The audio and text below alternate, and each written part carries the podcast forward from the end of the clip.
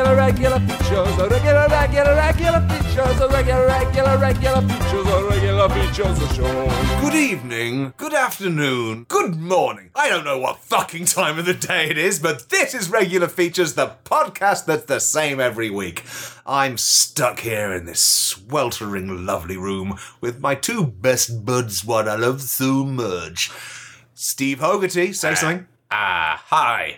Nice voice. That's Steve. Not my voice. This is my voice. Hello. When you say a voice that's not yours, I mimic that voice. Who's the other guy? Matt Lees. It's me, Matt. It's hotter than the devil's brioche in here. It's roasting. I'm sweaty. We're in my bedroom where I like to keep the temperature nice and hot so that the ladies take off their bras and I can see their tits.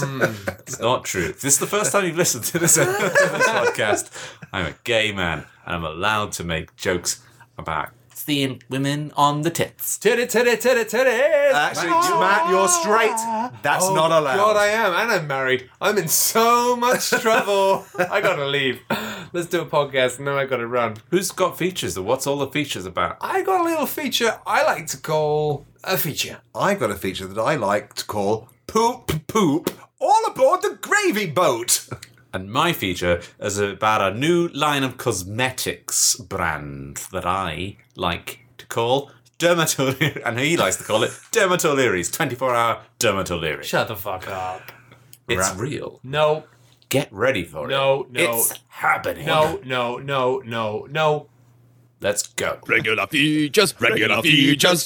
What is a feature coming next? Let us see. Before we begin the podcast proceedings for this evening, I want to tell you a little story about a reader I met in Belgium.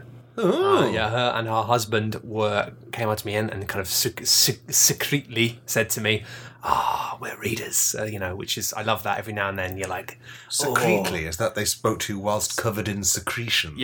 Yep. Of your creation. I didn't mean to do it, but look, they came over and she said that she was a civil servant in Belgium. Right. And she said that she would often be kind of walking around listening to stuff, and at one point she was walking around listening to the podcast whilst in the building of Parliament, and a particular part of the podcast caused her to crease and then look up with a mad grin on her face, and the person in front of her was the Prime Minister of Belgium. Hey, I thought you were going to say Roger Helmer. He hangs out in Brussels all the time. I think he's a former MEP, but I imagine he hangs around just tutting at the iPads that everyone else has now. I'll tell you what, though, actually, I'm not going to lie, the reason that all of these MEP arseholes are really anti-EU is because they are racists, but I've been to Brussels, it's a bit of a shithole, and so I can also imagine why, if the only part of Europe you ever went to was just Brussels via the Eurostar, you'd be like, what's the fucking point of this? I do remember going there and thinking, the fuck is this doing? Yeah.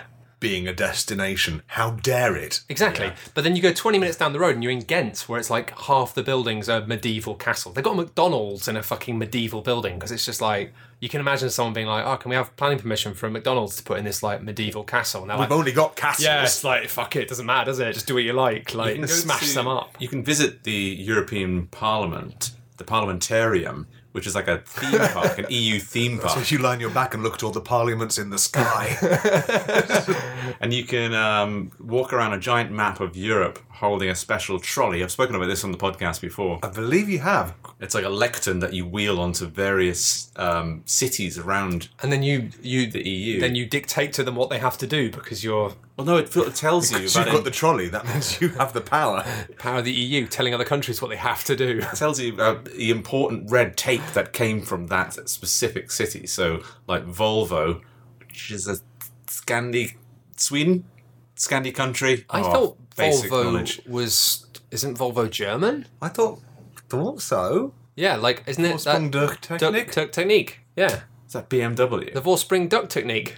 Hey Google, where is Volvo from? Volvo was founded in the Heisingen. In the Heisingen? What's the Heisingen? Hey Google, what's the Heisingen? You can work it out from the context what he meant, Google, you fucking idiot. That's a massive Google as well, Steve. That's the biggest Google I've ever seen, and it can't even do that. I like my Googles big. Why does that Google need to be so big? Because it's huge. Filled with Google's knowledge. That Google is bigger than my fucking head. Like, I want a Google that you can drop on a baby and the baby would die. Fair enough. Fair enough. These pathetic tiny Googles. You get to hover above the baby with your massive Google and choose which bit you want to crush. Knowledge is power. The power to crush a baby. With Google. Mm.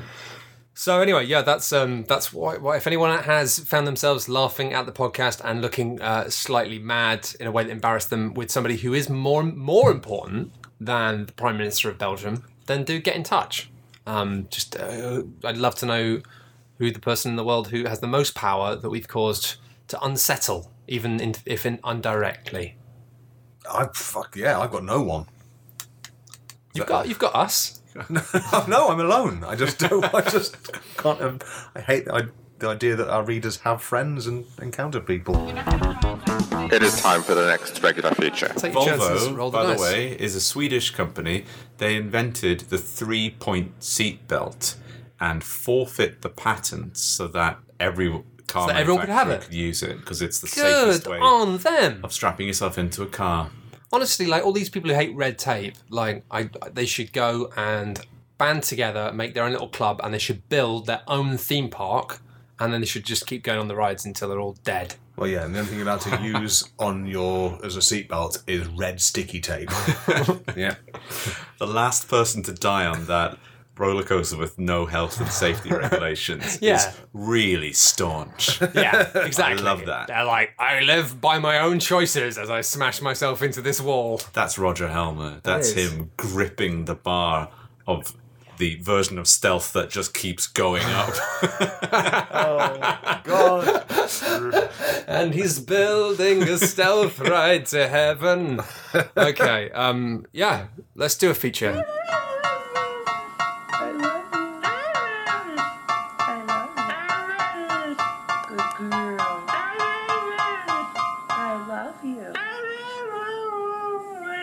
Hallo, ich bin Monsieur Stefan Bodzin, Electronic DJ Musician und Innovator auf die Stefan Bodzin Definitive Bodzone DVD Exercise Videotape. Welcome meine Session, Body Boys. Am I German? No. Thanks. I'm hoping to lose a lot of weight. And sorry, my phone went off just then. Das ist nicht der Modus operandi auf meinem Programm. Stefan Bodzins Bodzone is all about getting in touch with seine body. Oh, I just got this flyer through the post and it seemed to suggest that this was a weight loss thing. Look, I'll read it. Are you trapped in the plod zone where you should be in the bod zone? Join venerated German techno producer Stefan Bodzin for an exclusive journey into the world of his bod zone, trading KFC for BPM with an exercise program you just can't beat. Das ist meine funny punny! Yeah, so actually, I mean, it's a pretty weak pun if I'm being honest, but English isn't your second language, so... Chatty, chatty, bum, bum! Enough with the talking! Meine lessons begin promptly at 7 sharp. Sharp like the notes, like C sharp. And latecomers will not be admitted. I'm just not sure that it's actually what I signed up for. The earlycomers will be chastised equally, though, I suppose. It's better when we all come together. But that is for lesson 2 of Steffi Bodzin, Stiffy Bodzone. The Stiffy Bodzone. Stefan, that doesn't sound like anything at all. Please, my boy, call me Steffi Bodbod. But I am a classically trained musician. Kevin, are you all right? I thought you were going to pop back to the car once you found out what time the spin class ended. It isn't a spin class, Brenda. Who on earth is this man, and how long have you been seeing each other? God, no, Brenda, it's nothing like that at all. You know how much I've done for this marriage. That's why I'm here now, for the love of Christ. Oh, don't act like the hot air balloon wedding was my idea. I just thought it would be nice to get you away from those bloody business meetings about ghosts and ghoulies. Spectral analysis and investigation conferences, Kevin. It's bullshit for pricks, Brenda. And if I thought there was any way I could get you away from that ludicrous scene without literally lifting the both of us hundreds of feet into the air, I would. And frankly, if you hadn't invited 4 maids of honour, I wouldn't need to lose 43 stone. Well, losing that weight will be good for you anyway. There's no scientific way that you could possibly know that. Hushing meine buzz, pussycatten, dies... Okay. No, I remember what I've written now. It's insane. Harsh in meiner Bars, Pussykatten. Diese ist meine stiffy cipher zone. If seine body is nicht, if your body isn't, if you don't have eine dick. Hang on a minute, don't I recognize you? Nein, ich bin eine stranger. Du bist hast gerungen. Steven. Is that you with a wet pink tea towel on your head? Nichts, ich bin ein baldy bodyboard. 9 Haaren auf meine Bonzen. Steven, it is you! What the devil are you doing? Yes, I suppose there is little value on trying to crush this cat back into the said bank. Brenda, it is I, Stephen Pookie, paranormal investigator at large, currently engaging in covert spooky hunting behind enemy lines. Right, so what were you doing with them fluffy handcuffs? Well, 'tis vital when rigorously dealing with a naughty little spooky that one properly restricts, When what's in that old Evian bottle labelled one good pint of Dr. Pookie's lube? The spirits can chafe in mysterious ways. Are you fucking my husband? Never in a million! I am a professional hunter of the cruel and the unknown, grasping the hardest points within my reach and working each case to absolute completion. Are you fucking him, Kevin? Yes. Kevin, for fuck's sake! And what was that awful German bullshit all about? Well, it has been said in the past that I am a racist. Look, I'm sorry, love. I saw you hanging around in the corridor. It was just the first thing that came up on Stephen's Spotify. I have a playlist of artists who have names a bit like mine, and I've also got one called Spooky Zone. That's songs about ghosts, creepy minimal beats to study to. Kevin, are you done with this charlatan arsehole, or do we have to ring up the manager of floaty events and cancel the whole fucking thing? Babe, ghosts are serious business. I know that now. I can see that.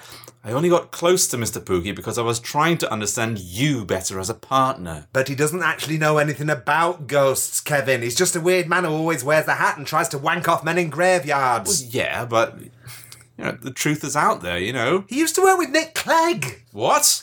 Oh my God, that's disgusting. Stay away from me and my spooky wife, you perverted bag of ectoplasmic fuckery. Well, I guess that's another case closed. Sometimes the spooky just slips out of your hands and you decide that it's a Tuesday, you've got a lot on, and it just isn't to be.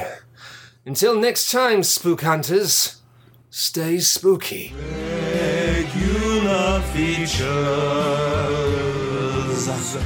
we are best friends, but you wouldn't know. Because you've no friends. And now it's time for Steve's regular feature, Steve's Dermot O'Leary cosmetic products, what I own. Okie dokie then. As you all know, right. I have the face of a boy. Mm-hmm. My skin is porcelain smooth and white as a sheet. Mm. Nary a freckle nor a mole does spoil my immaculate complexion. Don't look too hard at my face, please, as I speak. Computer, enhance Steve's blemishes. Oi, big Google. What's going on with Steve's face? There is one reason for this, and one reason alone. Or should I say man? For what is a reason but a man? And that man's name? Dermot O'Leary. And what is a reason but a man with legs? Absolutely. An X Factor host, backstage presenter, and, did you know, sideline in cosmetic products. I don't... Is this true, Steve? Yes, it is. Dermatological products. Dermatological. Oh, fuck yes, of course. Because it's very logical for Dermot O'Leary to launch his own brand. The thing is, like, Liracill, right? For spotty people. He's almost definitely taking the piss, but at the same time, like, they've just opened in London Warburgers, which is literally Mark Warburgers' burger joint. And they were all over Chicago. So at this point, I fucking believe everything. But I was just lost because I didn't know whether this was just a feature based on an outlandish PR email he'd had about Dermot O'Leary. That's entirely possible as well. Or brought you some Dermot O'Leary products. Okay. Is this actually real? This is real. This is, it's called 24-hour Dermot O'Leary. Oh my God, this is real. Around the clock? Around the clock, Dermot O'Leary. Oh, he looks after you. You're not even joking. This isn't a joke. It's not a joke. That's the thing, is I was like, oh, it might not be a joke because the world's gone mad. But no, the world has gone completely mad. He looks after you from morning until night, and he doesn't stop then. He's on your face while you sleep. It's when a bit sinister. When the night comes and your eyes are feeling bleary, slap on a load of Dermot O'Leary. Hey! It's the fact he says sleep well on it. There's something about a man saying to you, you don't know, saying sleep well.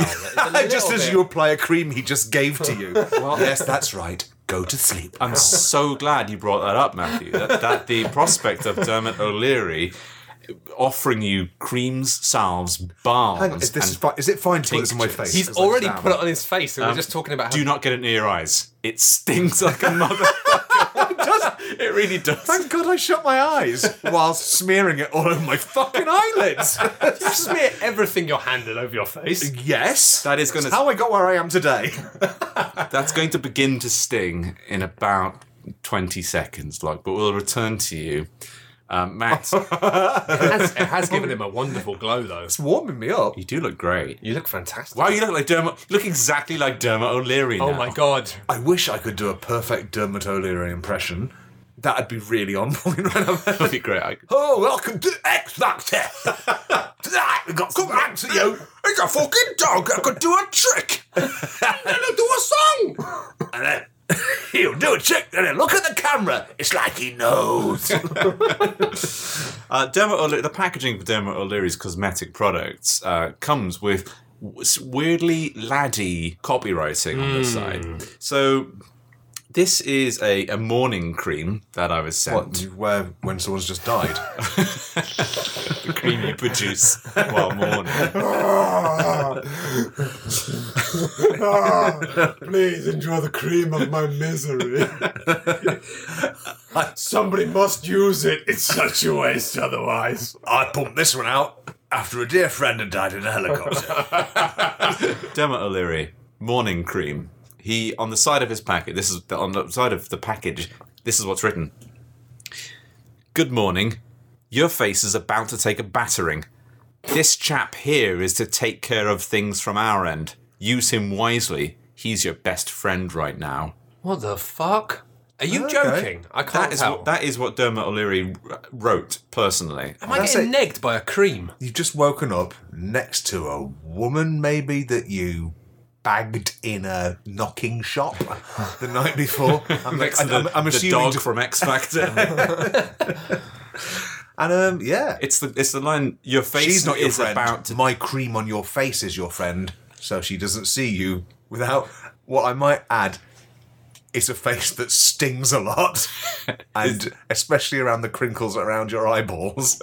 My eyeballs are okay, but the crinkles around them, which probably are absorbing a bit more cream...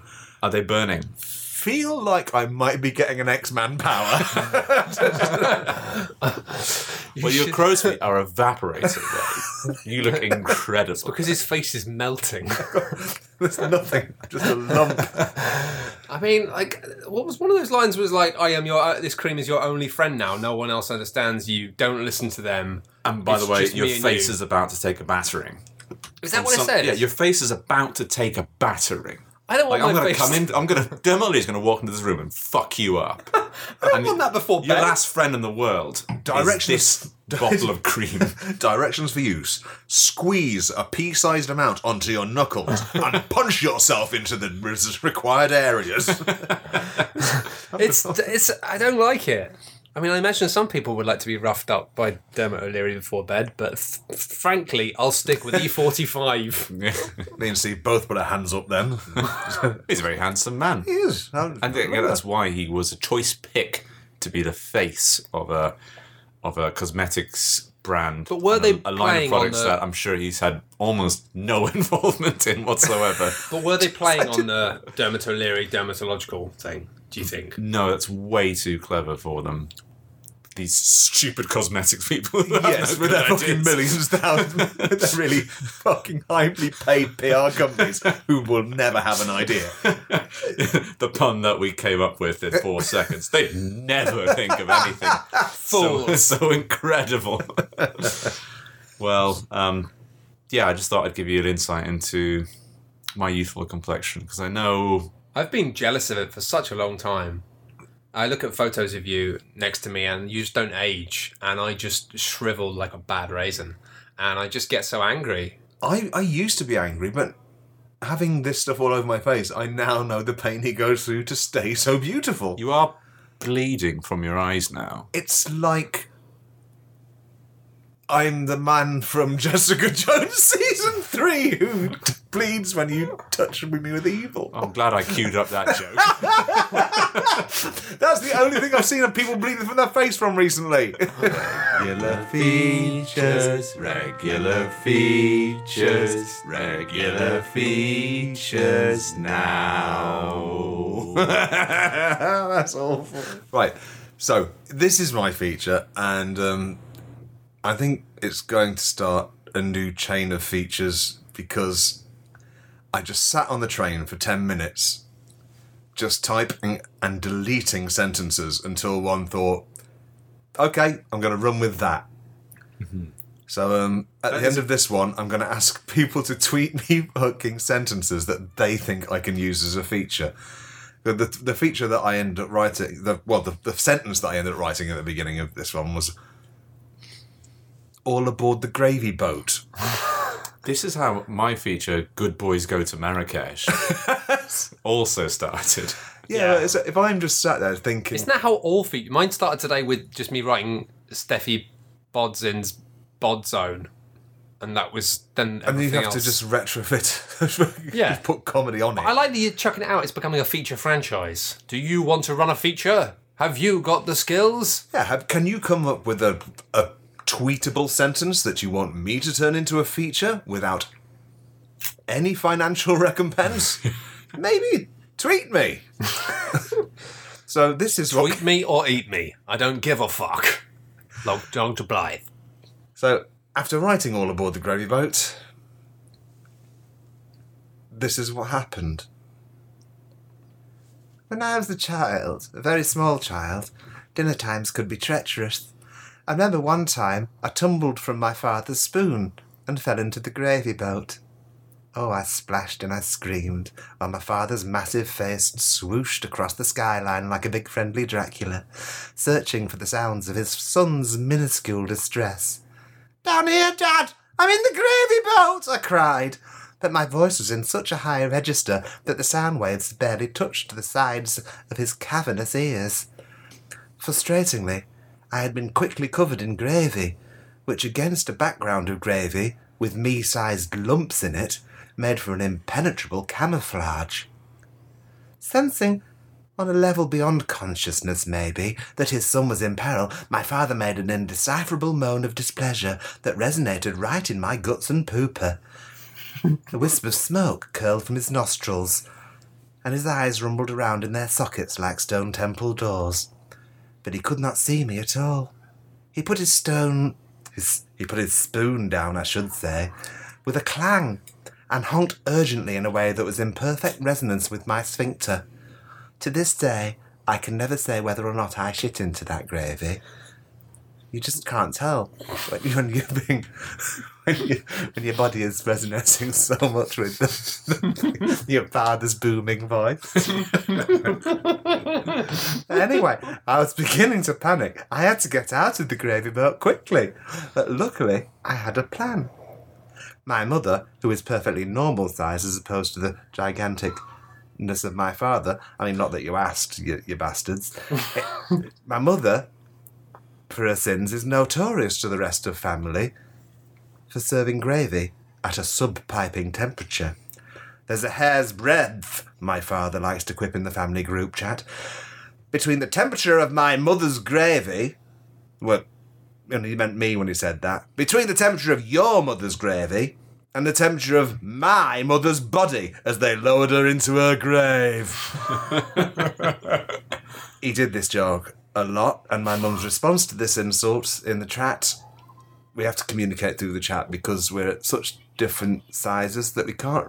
It's not easy to communicate. My dad can't hear me. He's just a booming voice. My mum could probably convey messages from one to the other, but she chooses not to. But anyway, but my mum's response to the insult, at first she just laughed along. After a week, she did an eye roll emoji. And after a month, she gave in an attempt to workshop the joke with him, suggesting that perhaps the distance between the word mother and grave in the punchline was too great for it to be an obvious reference to the mother's gravy setup in the first line. And she just suggested that maybe this led to the pun lacking the kind of punchy impact that my father seemed to think it had. I love that you can write a good yet poorly constructed joke, and then just put the criticism of the joke in immediately afterwards, rather than improve it. Well, yeah, I mean, that's which is fine. Yeah, well, you might say that. Maybe I'm the only one in my family who's got a critical eye with me, my mum maybe. But my dad replied to this with, well, it certainly may not have as much punchy impact as your gravy, darling. And that's worth it. To this day, when I saw my mum pick up the chat later on, I saw her throw her hands up in despair at my father's abilities to deliver an insult that didn't work at all, whilst looking really pleased with himself. It's fucking infuriating. Dropping character for a minute. That's the thing I hate most in the pub. It's the thing that drives me fucking wild when people give an insult that doesn't work and then laugh. And because they're laughing, other people laugh. And I think, you just insulted someone badly. Yeah. And you've made it sound like it worked just because you're a fucking dickhead. Oh. Ooh, yeah. That's not it. After they say something shit. Yeah, that's not it. It's the thing I hate the most. Doesn't work. And if you were to call them on it, everyone would just think you didn't get the insult. Well, yeah. Oh, yeah. Fucking killjoy. No, I just know how fucking jokes work. A year after the first time he did the insult, she stopped responding, but I do now suspect that my mother is deliberately cooling the gravy to below the temperature of a corpse, just to make my father's insult fail on another hidden level.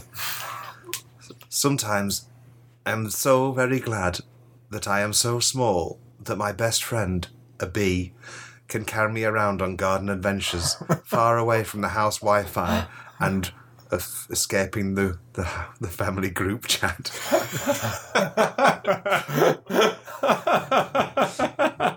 I hope I never hit puberty and expand 100-fold in every dimension while I am still riding him. It would be awful to crush him with my newly massive arse. Anyway, this is all an aside, but it's important background. It's why that information explains why I wasn't boiling alive in a gravy boat full of hot, hot granule slop. And it meant that I could just blop my arms around like it was going out of fashion and simulate a kind of bubbling in the skin on the gravy. My dad would see the bubbles, think that the gravy was for once hot, and he would instinctively enter sleuth mode.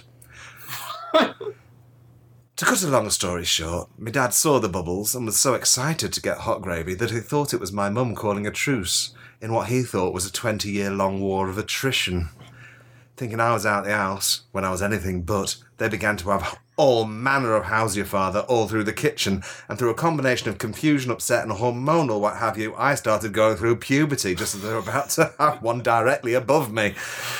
The world shrank about me as I became a man, and to cut a long story short again, that's how I ended up motorboating my mother with my father's suddenly normal-sized dick crammed against my spine. I slowly pulled out my phone and left the group chat. It was the week before my father finally thought to ask, what were you doing in my spoon in the first place? And I said, well, I don't think you want to bring up spooning with me, referring to the incident with his dick in my back. I know it wasn't technically spooning, but as far as making frustratingly incorrect jokes are concerned, I guess I'm my father's son after all. These days, I drive a gravy boat up and down the Thames. And it was there. Yeah. It was there that I met my first true friend, Zim Big Bang Boing, and became his first ever big boy. Bum bum. There you go. Fucking bombshell. Just throw that in at the end. The big boys have a voice. I forgot to change to a booming voice, but I think it's nice they don't have a booming voice. Oh. Trying to build a theory of everything. Yes, I am. I'm going to build this shit.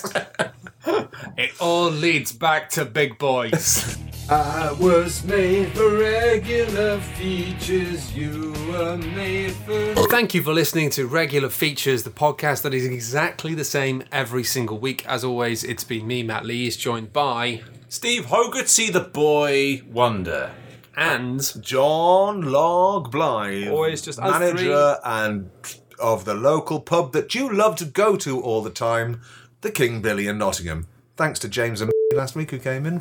They came all the way from fucking Melbourne. You mentioned them last week, but you bleeped her name out. Yes, I did bleep her name out because she doesn't listen to the podcast. Okay, well I'm going to do it again. We'll have to bleep it out again now, Log. Thanks. And it's a very subtle plug, one of your more subtle ones. I really enjoyed that. But do visit the King Billy pub. It's the official pub of Regular Features. I think that's safe to say, right? But it's one way to support the podcast, isn't it? It is one way to support one part of the podcast. No, I mean, I'm joking. Log's wonderful. It's the only place you can go to. One way to pay off Log's bloody mortgage. Yeah, right? It's the best way to pay off Log's fucking mortgage. So I can buy more houses. Oh, no! Rent them out to another. Who turned Log into our fucking landlord? I'm going to juggle them houses. Oh, so big. Anyway, if you want to support this, whatever this is, you can do so by going to patreon.com. It's a podcast, thanks. You can go to patreon.com/regular features, and you can give as much or as little as you think this is worth per episode. Or some people just gave it, like, a guy gave us $50 for a month, just being like, my boys, this is for you, but now I must leave, like the elves in Lord of the Rings. This week, I think we've got one new donor. Yeah. Yeah? Do you remember his name? I told it to you. I think you said his name was David Armstrong. Yes, I remembered David Armstrong because it sounded like he got strong arms, and basically that's the kind of shit that sticks with me. I was thinking, like, the moon stuff. He's probably heard that before. Hey, David, have anyone made any jokes about the moon? 50th anniversary of the moon landing coming up this year. Busy time for all Armstrongs around the world. Yeah, they all get called in to bake cakes that look like the moon. So good luck baking your cake, and thank you very much for the money. He's raised his pledge. Has he? Yeah, so if you are already pledging, and you think, wow, I need to do even more. Yeah, why not be like David and shoot for the moon? Nice. Oh, so good. Thanks, so good. Thanks. That was a kind of almost like a joke, I thought. I thought that was almost a joke. No, it wasn't a joke. I mean, it was just a really, really good bit of continuity on a local radio station. No, it wasn't. It was like, you're right. Thank you for listening. Bye. Craters. Cool.